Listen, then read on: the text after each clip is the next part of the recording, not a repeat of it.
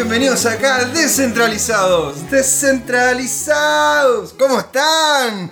Oigan chicos, les tenemos acá otro, otro episodio más del ciclo de las ONG blockchain aquí en Latinoamérica. ¿Y con quién estamos? Con un grande, con Mauricio Tobar. Antes de eso, daré las gracias aquí a don Claudio. ¿Cómo está don Claudio? ¿Fantástico? Qué maravilla. Es que, es que usted va a llorar, don Claudio, por Dios, la cantidad de cosas que nos dice. Ah, yo, yo, ya verán ustedes algún día a don Claudio y se van a poner a llorar con la elocuencia que tiene el hombre. Entonces volvamos acá a nuestro invitado Mauricio Tobar, ONG Blockchain Colombia. Blockchain Bogotá, perdón, Bogotá. Hola José Miguel, muchísimas gracias por la invitación. Claudio, un saludo y a todos tus seguidores y quienes están escuchando. Es un gusto poder estar acá y compartir. Es Blockchain Colombia. Ah, Blockchain Colombia. Está... Blockchain Colombia. Ah, está así es, así es. Maravilla, maravilla. No, no, sí está bien. Es que como teníamos también ahí en, encima de la mesa lo que era Blockchain pues, Bogotá, la verdad, bueno, ya no importa. Cosas, cosas que pasan. Buena onda.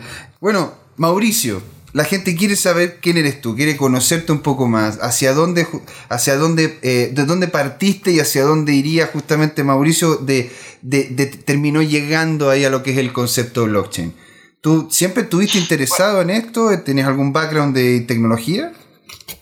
Bueno, en realidad eh, toda mi vida he dedicado al tema de, tecnología. Eh, desde hace nueve años tenemos un grupo de investigación en la Universidad Nacional que se llama Inti Colombia. Y ahí está metida las TIC, como puedes ver dentro del nombre del, del grupo. Y, y, ya llevamos operando un laboratorio de innovación digital que se llama el Vivelab Bogotá desde hace cinco años y medio, que lo, lo opera el, el grupo de investigación. Y hace como tres años aproximadamente eh, pues en, un grupo de tecnología, en un par de grupos de tecnología de WhatsApp, eh, pues varias personas que realmente referentes en el tema empezaron a hablar de un meetup sobre Bitcoin y sobre blockchain.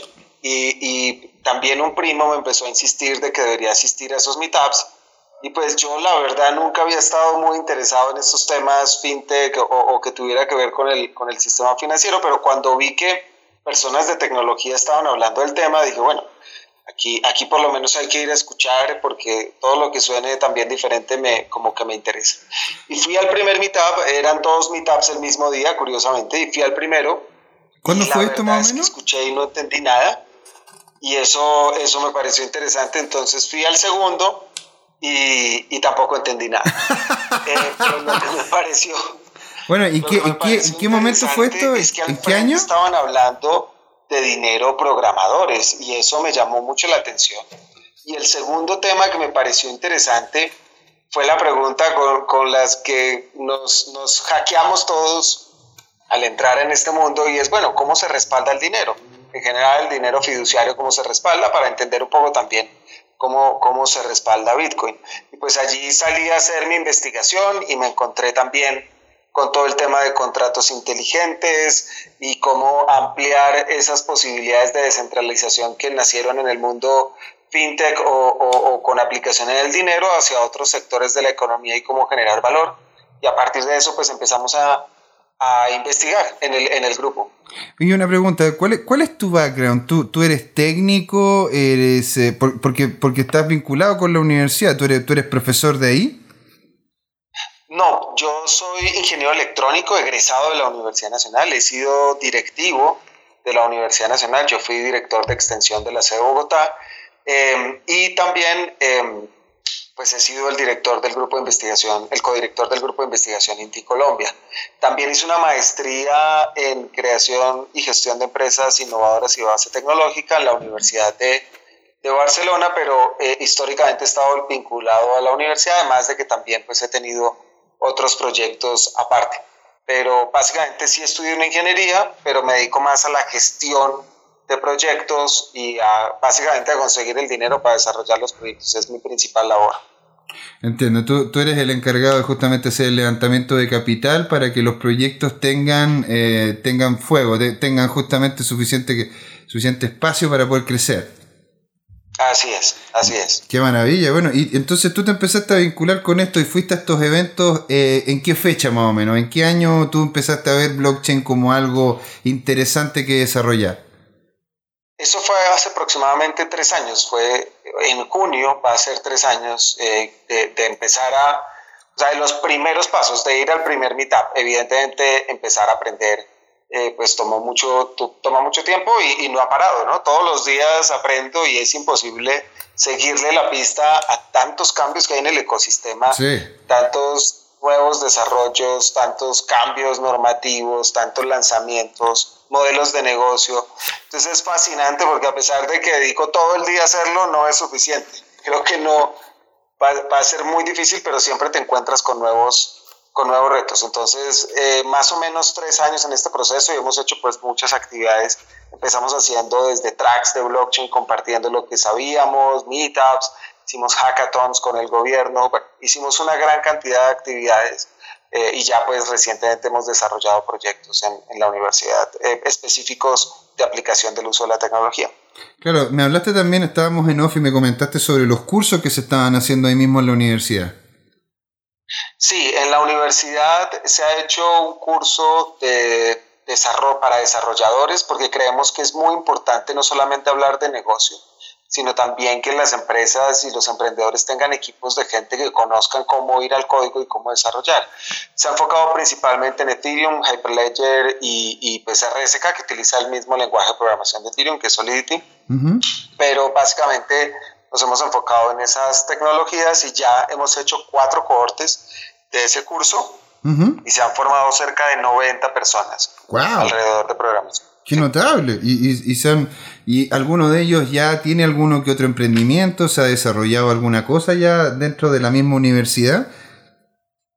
Dentro de la universidad hemos desarrollado cuatro proyectos. El primero fue con, con la Alcaldía Mayor de Bogotá para, para eh, un, fue un piloto que hicimos en tres colegios públicos distritales donde los estudiantes escogieron a sus líderes estudiantiles a través de un proceso de votación con contratos inteligentes utilizando blockchain. Y esos 2.500 votos van a estar ahí por siempre, no se pueden, no se pueden borrar.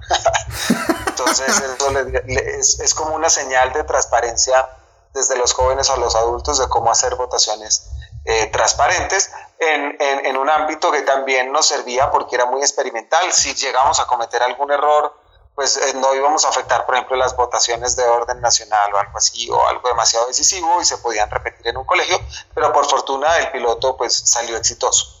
El segundo proyecto fue un proyecto con la Agencia Nacional de Tierras en el proceso de restitución de tierras para asegurar la descentralización de los documentos y que no puedan ser modificados o que no puedan ser alterados por, por terceros para pasar la propiedad de un lugar a de una persona a otra. Y también en ese proyecto lo que hicimos fue que el funcionario cada vez que ingresa información no solamente tiene que utilizar su usuario y contraseña, que debe, debe funcionar, sino que también debe hacer reconocimiento facial, que va a quedar registrado en blockchain. Entonces eso lo que hace es que si tú quieres hacer algo que no es correcto, lo puedes hacer, pero va a quedar tu cara registrada en el momento que lo hiciste y nunca lo puedes eliminar. El tercer proyecto que hicimos eh, precisamente fue, eh, se piloteó hace dos semanas es un proyecto de certificaciones académicas en la Universidad Nacional, en, en, los cursos de educación continua, precisamente en el curso de desarrollo de blockchain. Se generan unos eh, certificados digitales que se mandan a IPFS y se hashean para que tú puedas, o cualquiera, pueda consultar la autenticidad de ese certificado en, una, en la plataforma de la universidad, porque resulta que 10% de las certificaciones en Colombia académicas son falsas según un estudio. La mayoría eh, lo que llamamos acá como secundaria o bachillerato, eh, pero también en Colombia, no sé, allí en Chile, pero en Colombia, pues eh, varios funcionarios públicos de alto nivel ponen en sus hojas de vida que han hecho ciertas certificaciones académicas que cuando los periodistas van a averiguan, pues no la han hecho. Entonces, ese proceso de, certificación, de si has hecho una certificación que también aplica para empleadores cuando les envían los certificados, los aspirantes a trabajar en una empresa, ellos tienen que verificar si esos certificados son ciertos o no, es bastante complejo. Ahora simplemente se puede hacer llevando ese documento a una plataforma y la plataforma va a blockchain y responde si sí se hizo la, la formación o no. Qué maravilla, o sea, de hecho hemos tenido casos también acá en Chile y la vez que vi también uno en Alemania, me acuerdo, que fue creo que una, una persona vinculada con el gobierno de, con el gobierno Una ministra, si no estoy mal, sí. Exacto. Pero, pero creo que allí un problema de plagio, si no estoy mal, de la tesis doctoral. Exactamente, claro, y por eso no terminó, no terminó el curso y por eso, y por eso mismo, de hecho, se terminó desvinculando del gobierno por el, por eso. ¿Te fijas? Aquí, en Latinoamérica es igual un poco más difícil que ocurra, pero por eso la, la, la, idea detrás de poder validar cuál es realmente tu currículum y que no simplemente colocar de que yo hice, yo estuve en tal lado, siendo que no es así, o sea, literalmente es mentir. O lo que hacen es que dicen, eh, tengo una certificación de una maestría en Harvard y cuando se va a ver fue que hacer un, fueron a hacer un curso de dos semanas y le cambian el nombre, ¿no? Para, para poder confundir. Claro, claro, te empiezan a, te dicen, no, es que fui a la London School Economics, ok, pero fuiste a hacer un curso de dos semanas, o sea, esa cuestión no es ir a la London, eso, es como ir a darte una vuelta, ir a, ir a recorrer la, la, universidad. Exactamente, básicamente eso es lo que, lo que ha pasado acá también y pues eh, cómo comprobarlo de manera sencilla, blockchain nos puede ayudar con eso, porque pues básicamente eh, no puedes, no puedes eh, modificar esos, esos certificados una vez están registrados. Totalmente, estoy de acuerdo. Eh, ¿cuál, ¿Cuál era el otro? Porque ya ese era el segundo proyecto. Ah, sí. Ese era el tercero y el cuarto es un proyecto que no se ha lanzado. Ah, perdón. Pero que, que, se hizo con el Ministerio TIC, que se va a lanzar pronto, que es un toolkit de blockchain. Y lo que busca es que la gente que no conoce blockchain pueda visualizar cómo funciona y pueda jugar un poco con ellos. Entonces, lo que va, a ser tres casos de uso: uno que es subir un documento, otro que es verificar un documento y otro que es descargarlo pero siempre van a poder ver en un mapa mundi qué es lo que está pasando. Entonces, cuando lo subes, puedes ver cómo ese documento se descentraliza en diferentes puntos a nivel mundial.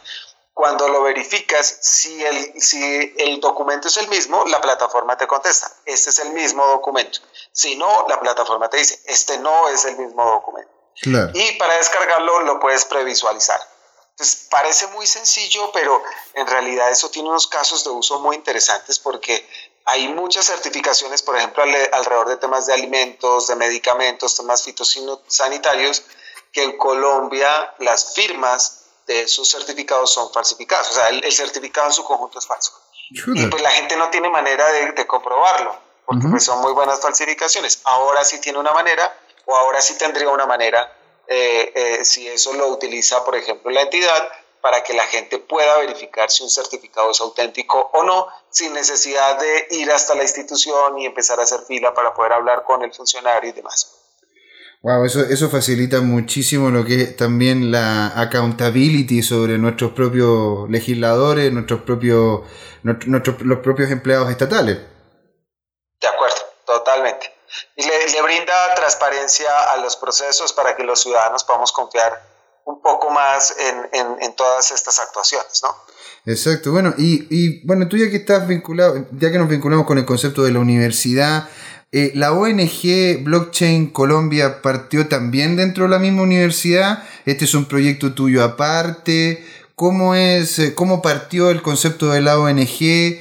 Eh, si nos puedes contar un poco, Mauricio.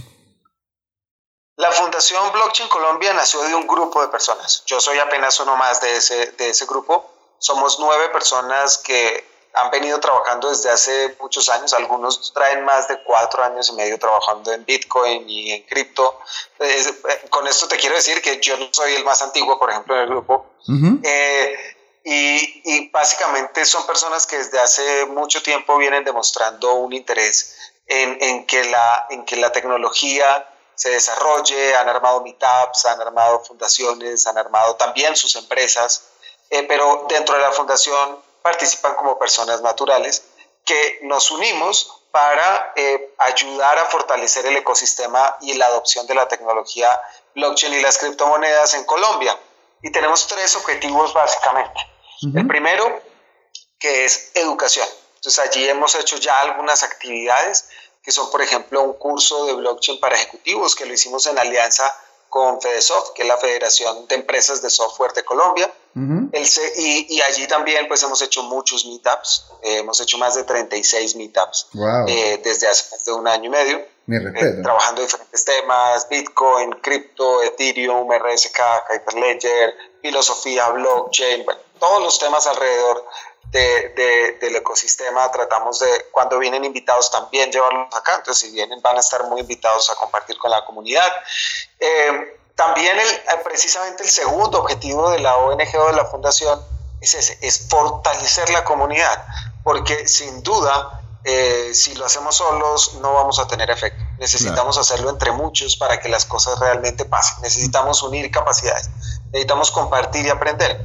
Y en esa dinámica no solamente se ha hecho en los meetups, sino que el año pasado hicimos el Blockchain Summit Latam, Latam en conjunto con con mi futuro allí de Chile, con Cristóbal. Sí. Eh, y pues fue un evento muy exitoso, vinieron más de 600 personas, más de 40 conferencistas, más de 25 patrocinadores en dos días, donde el criterio fundamental fue traer lo mejor de los conferencistas de Latinoamérica que ya hubieran hecho algo en blockchain. No que quisieran hacerlo, sino que ya lo hubieran hecho, para que fuera el aprendizaje de los asistentes a partir de los éxitos y de los errores cometidos por quienes ya están trabajando en Internet.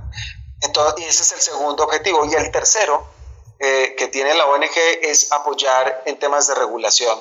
Por ejemplo, a los diferentes estamentos de orden nacional, eh, gobierno y, y, por ejemplo, el Congreso de la República. En ese sentido, el año pasado, como en noviembre, hicimos un pronunciamiento en conjunto con Inte Colombia y Fedesoft, nuevamente, eh, porque se radicó un proyecto para regular eh, criptomonedas en el Congreso de la República y contrario al objetivo que quería, que era fomentar el uso, el texto lo que hacía era limitar absolutamente el uso de las criptomonedas. Entonces hicimos un análisis jurídico, técnico y, y conceptual sobre el el proyecto de ley y eso fue replicado por casi todos los medios en Colombia, donde se planteaban las críticas y por qué ese proyecto de ley debía, en nuestro concepto, ser retirado precisamente por eso, porque a pesar que parecía dentro de las motivaciones que quería fomentar el uso de las criptomonedas, en la práctica con lo que estaba escrito, por ejemplo, planteaba un 5% de impuesto a cada transacción. Eso básicamente hacía que nadie fuera a utilizar criptomonedas. Pero, Ese entre muchos otros ejemplos. Pero qué increíble. un 5% por cada transacción.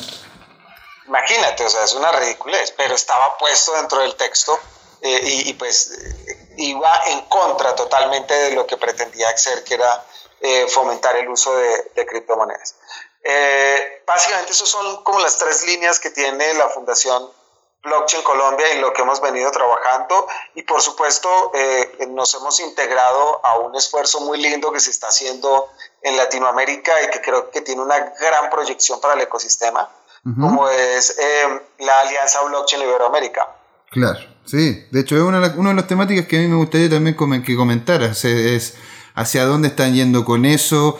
Eh, porque, porque de hecho estuvimos conversando hace un tiempo atrás también con, eh, con, eh, con, Joaquín y ah, te digo al tiro el apellido, eh, Joaquín Moreno, disculpa. Moreno. Sí, claro. y nos comentó que él, él, él, veía que había un avance en eso, que podía, podía ser un poquitito más, más, más un poquito más rápido, pero es inentendible porque, claro, o sea, poder coordinar cuatro o cinco grupos importantes es algo que requiere su tiempo y que tiene que tener una agenda clara para poder llegar a las metas de forma, de forma consistente. No, totalmente de acuerdo. Creo que, creo que eh, ha habido un avance muy interesante en, en ese sentido. Ya es nada más el, el poder contar y articular todas las, las organizaciones que fomentan el uso de tecnología, las comunidades locales de Argentina, de Chile, de Panamá, México, España, eh, Colombia, para, para hacer actividades conjuntas ya es un gran avance. Y pues allí están personas como Rodolfo de Bitcoin Argentina, como Mike de Chile, como Alex Preushat em, de, de, España, de México también, pues como está viviendo allí, eh, em, Joaquín pues está representando también en, en Panamá están, está, eh, digamos, la gente pues, de, Panamá aportando fuertemente. Entonces, eh, el poder articular iniciativas allí es muy importante y ya nos hemos, eh, ya hemos hecho varias actividades en diferentes países. Por ejemplo, aquí en Colombia, los meetups que se han hecho este año han sido todos apoyados por la Alianza. Y el la, la semana del 22 de abril se va a lanzar en, en cuatro eh, ONG, se van a hacer meetups eh, paralelos presentando un estudio que se hizo liderado por Blockchain España eh, sobre identidad digital soberana. Entonces, eh, eso también está en el marco de la Alianza Blockchain Iberoamérica, por eso estamos articulados para estos temas y también hemos estado mirando la vinculación de otros países que también están muy interesados en aportar y en eso también hemos, hemos hecho unos esfuerzos bien, bien interesantes y se tendrán noticias muy pronto. Qué maravilla. Mire, justo ahora nos estamos acercando, haciendo el cierre del primer bloque ¿no es cierto?, con esta temática tan linda de poder tener estas dinámicas entre varios países. Así que vamos cerrándolo aquí, nos vemos en el segundo bloque y ahí hablamos del ecosistema del futuro global y algunos otros detallitos más que nos va a comentar aquí Mauricio Tobar sobre la ONG. Así que no se vayan porque seguimos acá en Descentralizados. ¿Por qué una comunidad descentralizada necesita a cada uno de sus nodos? Los invitamos a ser parte de Descentralizados y a seguirnos en YouTube y en Facebook como Descentralizados, en Twitter DCT2CL, en nuestra web dct2.cl, donde hay artículos de opinión, nuestros videos, fotografías y en la que pueden ser parte además escribiéndonos, mandando su material, porque es un lugar y un espacio abierto. Y por supuesto que nos pueden escuchar este mismo podcast en iTunes o en cualquiera de sus aplicaciones de podcast favorita. Y ahora los dejamos con el programa. Hey chicos, bienvenidos a la segunda patita aquí en Descentralizados, en, el ciclo de las ONG Blockchain. Seguimos con Mauricio Tobar de la Fundación Blockchain Colombia. Ya lo conocimos en la primera parte, así que ahora estamos entrando más en detalle de la ONG. Mauricio, ¿sigues ahí con nosotros? Sí, por supuesto, es un gusto estar acá. Muchísimas gracias. Qué maravilla. Bueno, eh, coméntanos ¿Qué otro tipo de vinculación la ONG ha tenido con el ámbito público y el ámbito privado? Bueno, básicamente hemos hecho alianzas para, para, los diferentes temas. Por ejemplo, en el curso de, de blockchain para ejecutivos tuvimos un gran aliado que es FedeSoft y que básicamente reúne más de 700 eh, empresas de software en el país. Entonces, el curso fue muy especializado para empresas TI y, en ese sentido pues tuvimos un, un, gran apoyo. Otra alianza que hicimos fue con Mi Futuro allí de Chile para, para juntarnos y trabajar en el Blockchain Summit Latam. Eh, también estamos muy orgullosos de, de, de, esa sociedad porque aprendimos mucho y porque realmente el trabajo que hizo Cristóbal al frente pues fue, fue impresionante eh, y eso hay que reconocerlo. También hemos apoyado y, recientemente hemos apoyado también algunos debates dentro del Congreso de la República. el año pasado lo hicimos con el senador Navarro, en ese momento era senador. Nos pronunciamos por, por el, proyecto de ley que se radicó en el Congreso y, en el que no estamos de acuerdo y hemos estado apoyando a otros senadores que quieren fomentar el uso de la tecnología blockchain y las criptomonedas en el país. Entonces son, digamos, varias... Eh, alianzas que hemos hecho con FEDESOFT, Colombia FinTech, Mi Futuro y con algunos congresistas, todo en pro de ayudar al ecosistema y sacarlo adelante. Maravilla. Y de hecho, hablando de lo que es el ecosistema, hablemos de cómo es que está desarrollándose este ecosistema en Colombia.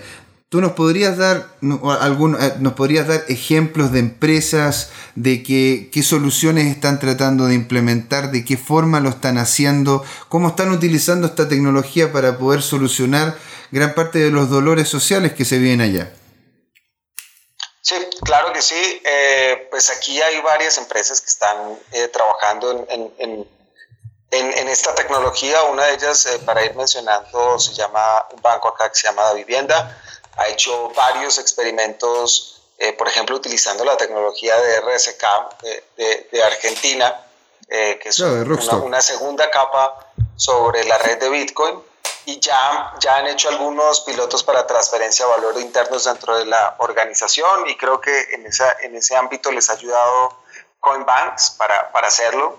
Ah, también está el Banco de la República, que tiene un equipo técnico muy interesante de desarrollo de blockchain y que han hecho algunos pilotos también en conjunto con otros, con otras, eh, otros bancos para experimentar cómo se pueden eliminar ineficiencias en todo el tema de transferencia de dinero y demás. Eh, hay una compañía que se llama Carvajal, que es muy grande acá, de servicios y de tercerización de servicios. Y también están planteando unos proyectos alrededor de temas de, de supply chain y demás. Hay una empresa en Medellín que se llama XM, que es una filial de una energética que se llama ISA, y XM lo que hace es básicamente como la bolsa de valores para el sector energético de compra y venta. Y, recientemente me presentaron un proyecto muy interesante que van a lanzar en junio eh, para eh, bonos de carbono. Es muy interesante mm. porque en ese sector... Eso está muy interesante. Hay, ¿eh? muchas, hay muchas ineficiencias, es muy costoso y, y blockchain es una alternativa muy interesante. También hay una empresa que se llama Minca, que ha hecho, no conozco sus productos, pero sé que han hecho temas para el sector eh, fintech. Eh, y por supuesto hay exchanges como es Buda, que pues ha tenido algunos problemas, como, como es también Panda, eh, y como DAEX, hay algunos exchanges locales que, que, están como tratando de impulsar el tema eh, aquí en, en, Colombia.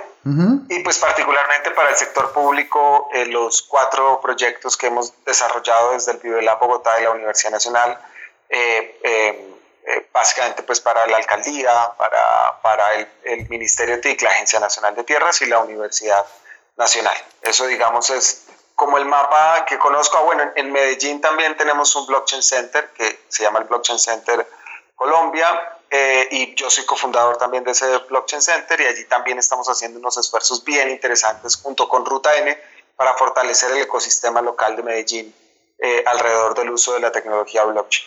No quiero decir que esto es todo lo que está pasando en Colombia, es un poco de lo que estoy enterado, pero seguramente que hay muchas cosas más que tal vez no, no se conocen a la luz. Claro, lo que, me, lo que me comentas tú entonces es que son entidades que ya están posicionadas, que tienen un quehacer conocido, que, bueno, la vivienda de hecho es, bien conocido, lo, lo, conozco yo también desde acá de Chile, eh, solo que ellos están haciendo utilización de esta tecnología para poder facilitar lo que son los servicios que ellos prestan a terceros. Así es, para sus clientes, sí, están, pero lo experimentan primero internamente, es, es un modelo bien interesante. Y entonces tú has visto, tú has visto el interés de parte de grandes compañías en, en justamente hacer implementación de esto, en... Incluso, incluso con, con, con, con, los problemas que vieron con los exchange, con los problemas que se han visto con, la, con los scams y otras cosas más, eh, las empresas le siguen dando crédito a esta tecnología y siguen empujándola. Sí, creo que, creo que hay empresas que van al fondo del tema que es pues, tecnológico y de solución de problemas más allá de, de, del tema, por lo que comentabas, de pirámides generadas alrededor del precio de las cripto, que pues evidentemente las cripto ahí son simplemente una herramienta y la gente se aprovecha de cualquier instrumento para estafar a otros, lo que es absolutamente eh, repudiable, eso no debe pasar y, la gente por favor no entre en esos esquemas, no hay posibilidad, no hay ningún mercado en el que puedas en el que puedan garantizarte ninguna ganancia. Si te ofrecen ganancias fijas o garantizadas, eso, eso básicamente es una garantía de que te están intentando estafar porque no existe ningún mercado así. Pero sí hay empresas que le están apostando a lo que a encontrar el valor para sus clientes a través del uso de esta tecnología. Qué maravilla. O sea, en, realidad entonces el ecosistema colombiano está es, muy parecido a lo que está pasando en Chile, donde son las grandes empresas las que están haciendo empuje de esta tecnología, implementándola dentro de su, de su estructura tradicional. Este, ¿Y algún emprendimiento, alguna, alguna dinámica que tú conozcas eh, allá de, de, de, algún emprendedor colombiano que quiera hacer algún cambio real? Porque claro, tenemos lo de Panda, eh, pero digo yo algo, algo más, algo en una de esas más tangible que, que sea simplemente un exchange. Están todavía, hay muchos, eh, digamos, hay, hay, muchos proyectos, pero el tema es que la gran mayoría están todavía a nivel de idea. Mm. y, y, y algunos hoy evidentemente tienen unas evidencias un poco más fuertes de lo que quieren hacer y, están ya tratando de testear mercado y demás, pero, pero en general todavía son muy de ideas. Entonces, yo sí tengo la esperanza de que en poco tiempo podamos estar diciendo, vea, aquí ya hay un emprendimiento que está capturando mercado, que está generando valor, que realmente está solucionando un problema y el mercado está pagando por, por ese valor. Eh, pero sí, hay, hay, digamos, y yo creo que ese es un tema bien interesante, hay mucha expectativa, se ha hecho una gran labor para fomentar el tema y, esperamos pronto estar hablando ya de resultados y de, cuánto, de cuánta gente están impactando y de cuántos clientes están utilizando eh, sus servicios, pero también hay que entender que eso es un proceso, ¿no? Que, que el proceso en Colombia eh, puede haberse empezado a impulsar hace precisamente unos tres años y que, y que pues pasó todo el tema de la subida, aquí hubo muchas pirámides, muchas mm. shitcoins, sí, bueno, y ya el, ecosistema se empieza como, como a decantar, exactamente, creo que no es un fenómeno solamente acá. Y, y, el, el, ecosistema se empieza a decantar y empiezan a quedar como los proyectos más serios y seguramente dentro de poco tiempo tendremos la alegría de poder estar hablando de, de los éxitos de esos proyectos. Bueno, y, alguno el cual tú tengas ahí entre, entre ceja y ceja, alguno que tú dijeras a la gente, a los amigos que nos escuchan, las amigas que están atentas también, eh, decir, oye, mira, este, este, este aquí hay que ponerle un poquito ojo, tiene un buen producto, tiene una buena idea, aunque no esté concretado en un 100%, es bueno ir haciéndole seguimiento. Si nos puedes dar uno, dos o tres proyectos a los cuales tú le pondrías ficha como, como pero sin, sin, ningún tipo de compromiso, es como que encuentras tú que tienen mayor posibilidades de crecimiento y potencial futuro. Me gusta mucho el intraemprendimiento del proyecto que está pasando en XM alrededor de, de bonos de carbono eh, y lo digo porque tuve la oportunidad de ver incluso la parte técnica de cómo lo, cómo lo desarrollaron y también la parte de negocio me la contaron. Eh, y, y, realmente me gustó mucho porque partieron de solucionar un problema y de identificar algo donde la gente estaría dispuesta a pagar y creo que tiene un potencial eh, muy interesante. Hay otro proyecto que se está orientando hacia temas de, de café, eh, y a pesar de que no conozco los detalles y por eso no lo puedo recomendar, creo que las personas que están detrás del proyecto eh, eh, digamos, han hecho la tarea bien y el proceso bien. no, no recuerdo el nombre del proyecto, sé que es de café, pero no recuerdo el nombre del proyecto. Y por ahí hay otro que está buscando crear mercados de transparencia, que es muy cercano, pero que también preferiría que cuando salga a la luz eh, eh, y tenga un poco más de resultados, poderlo recomendar con más fuerza, pero eh, te lo dejo ahí, mercados de transparencia. Qué maravilla. Bueno, ¿y cómo ves tú, ya viendo justamente los ejemplos y las dinámicas que nos, nos has presentado, cómo ves tú el futuro del ecosistema ahí en Colombia? Este, ves que hay, ves, porque como estuvimos también hablando la otra vez con, eh, con Joaquín, eh, la verdad que dice, bueno, en México, por poner un ejemplo, tienden a ser más follower que eh, emprendedores, que innovadores, entonces están haciendo espera de lo que va ocurriendo fuera y pudiendo ir validando modelos y ahí, y ahí hacer la vinculación directa con eh, lo que uno quiere hacer en, el, país, en el país propio. ¿Cómo ves tú el, ecosistema si es que eh, tiende a ser más innovador, eh, tiende a ser más follower viendo lo que está pasando afuera? Coméntanos, coméntanos en detalle. Creo, creo que es un poco similar, sin embargo, por lo que he visto, hay un grupo no muy grande de personas, pero sí unas 30, 40 personas, que, que si quieren experimentar con cosas nuevas y que se están tirando al agua, y que creo que eso, eso tiene un potencial eh, de que si el 10% de esos 30 o 40, es decir, 4 les funciona en dos proyectos, pues tendríamos dos proyectos bien interesantes dentro de poco tiempo. Entonces, yo, mis apuestas son bastante conservadoras, pero sí creo que en gran parte, como lo plantea Joaquín, pues hay mucha cautela, pero hay otros grupos de personas, tampoco necesitas que sea todo el mundo el que se meta, simplemente que los que se metan lo hagan eh, pensando en el, en el, largo plazo. La preocupación un poco viene también desde el punto de vista de, de, de, la dualidad que hay en el gobierno nacional, por ejemplo, para temas de reglamentación y regulación, porque, por ejemplo, es, es evidente que cualquier empresa cripto ve los informes de, de transacciones y Colombia está normalmente dentro de los cinco países que más transacciones hacen con criptomonedas a nivel mundial.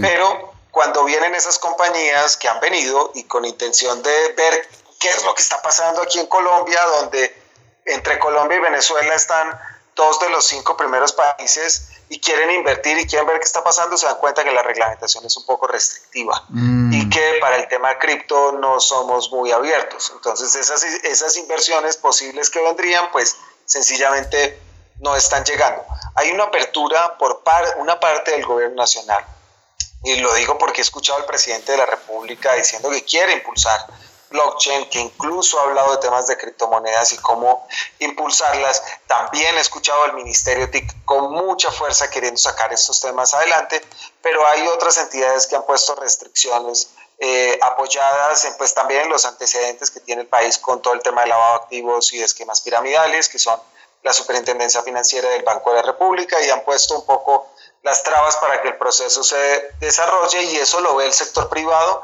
y ante tal incertidumbre pues prefieren no hacer las apuestas y eso como ecosistema nos afecta. Yo espero que eso cambie pronto. Por, eh, eh, Mauricio Toro, uno de los un congresista, eh, un representante de la Cámara, radicó un proyecto de ley para, para regular precisamente esa actividad de los exchanges, no solamente para mandar, entiendo yo, una señal de, de, mercado más clara hacia estos inversores, que es una parte, sino sobre todo para proteger a los usuarios y que no tengan que ir a hacer transferencias en criptomonedas en mercados negros, sino que tengan un lugar para hacerlo también de manera legal. Y también la instalación del Centro de Cuarta Revolución Industrial con el Foro Económico Mundial que va a estar, que va a tener sede en Medellín y que va a enfocar sus primeros esfuerzos en temas de política pública y regulatorios, creo que se puede abrir un espacio para que en, el mediano plazo se tenga un mejor entorno regulatorio y más atractivo para las inversiones en Colombia. Claro, es que en definitiva el concepto, el concepto de la regulación es uno de los grandes problemas que hemos tenido que atacar aquí en Latinoamérica. Sí, creo que es un tema global en realidad, lo tiene también en Asia, pero, pero las oportunidades de inversión, cuando uno va, por ejemplo, a Singapur, que estuve hace un par de meses, y un porcentaje muy alto de todas las ICO que se hicieron, se hicieron en, en, Singapur. Evidentemente las ICO como están funcionando, pues eh, presentan varios inconvenientes, pero como mecanismo de financiación es muy interesante y mm. como oportunidad para los países para recibir esa inversión y para tener talento y para que seguramente parte de esa inversión se convierta en un, en un mediano plazo en proyectos fuertes, pues eh, en Latinoamérica la estamos perdiendo. Tal vez Argentina está haciendo una buena labor de abrirse un poco y por eso es que todas estas compañías están abriendo sus sedes y sus laboratorios allí, pues porque el entorno regulatorio es más abierto y más amigable. Claro, y ahí en Colombia, ahí en Colombia han dinámicas en vez de una de, del concepto ICO, que es Initial Coin Offering, si es que alguien nos está escuchando y no tiene, tiene el concepto, el, el justamente de las STO, que son Security Token Offering, que estamos hablando de una estructura, una estructura más de tipo accionaria, que es netamente el hecho de yo paso plata por, por unas monedas que son virtuales. Que yo conozca, eh, no, no se han hecho esos, esos, esas ofertas en, en Colombia aún.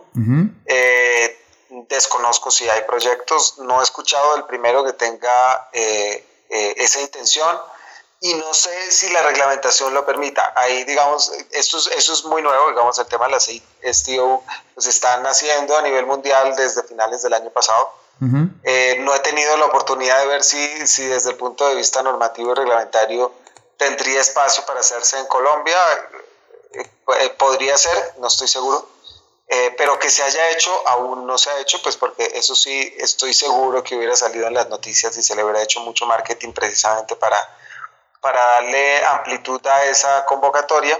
Entonces te puedo asegurar que no se ha hecho, eh, pero, pero no sé si haya planes de algún proyecto para hacerlo. Wow, sí. Se entiende perfectamente. Bueno, y ya que estamos justamente hablando del mundo, estamos abriéndonos más a lo que es Singapur, a lo que son otros espacios, Argentina. Este, tú con la con, justamente lo que es la alianza la alianza blockchain Iberoamérica eh, has visto has visto otras dinámicas en otros lados que como Latinoamérica como Colombia también se podría aprender y poder llevar adelante ya estuvimos hablando de lo que es el concepto de la legislación y la regulación que tenemos tenemos serios problemas ahí ¿Qué otro, qué otro tipo de dinámicas e incentivos se podrían, se podrían posicionar de buena forma en Colombia si es que hay alguien escuchando, te fijas, que tiene intenciones de posicionarse ahí? Yo creo que el mayor incentivo, pensando en el largo plazo que, podríamos, que podrían hacer los países, eh, es hacer eh, inversiones en, investigación y desarrollo, eh, que, que nos pongan en un factor diferencial con respecto al mundo, porque básicamente el mundo actual funciona no por, no por lo que tienes, por la cantidad de tierras o las propiedades, sino por el conocimiento que tienes, por la información y los datos eh, que tiene. Si ves las valorizaciones de las Big Tech, pues ninguna es que tenga una gran infraestructura, sino que sus grandes valorizaciones tienen que ver con el conocimiento que han acumulado, con el entrenamiento de sus algoritmos, con los datos que tienen. Entonces, eso creo que para el largo plazo en Latinoamérica sería un factor diferencial. Los países que inviertan en investigar de fondo estas tecnologías para que posteriormente las empresas tengan el conocimiento para llevarlo en soluciones al mercado van a ser un factor diferencial eh, creo que en, en Latinoamérica, eh, sin duda, el ecosistema que más eh, fuerza está teniendo es, es Argentina. tal vez porque ellos han tenido la necesidad natural con la fluctuación de la moneda durante los últimos 20 o 25 años de, de, buscar algún refugio que no hemos tenido algunos países y descubrieron estas soluciones antes que nosotros. Em, y, pero que lo han sabido aprovechar porque no simplemente se han quedado en el tema de, un tema del valor, por ejemplo, alrededor de Bitcoin, sino que encuentras espacios como, como Espacio Bitcoin en Buenos Aires o encuentras que han optado por hacer la Bitcoin por toda Latinoamérica y difundir estos conocimientos, hicieron inversiones en la Bitcoineta eh, y están recibiendo inversiones de, de, de, centros de investigación de las diferentes compañías y de inversiones para emprendedores. Entonces creo que eso, eso ha sido una apuesta de celebrar en Latinoamérica el caso de Argentina. Creo que después venimos eh, México, eh, bueno, Brasil, creo que viene un poco detrás, y luego venimos México, Chile, Colombia, eh, como tratando de, de, aportar en esas, en esas dinámicas y, y, y de empujar cada uno desde los diferentes ámbitos, como tú lo comentabas, en Chile uno ve mucho movimiento alrededor de empresas privadas, Acá en Colombia ha sido por ahora un poco más por el sector público.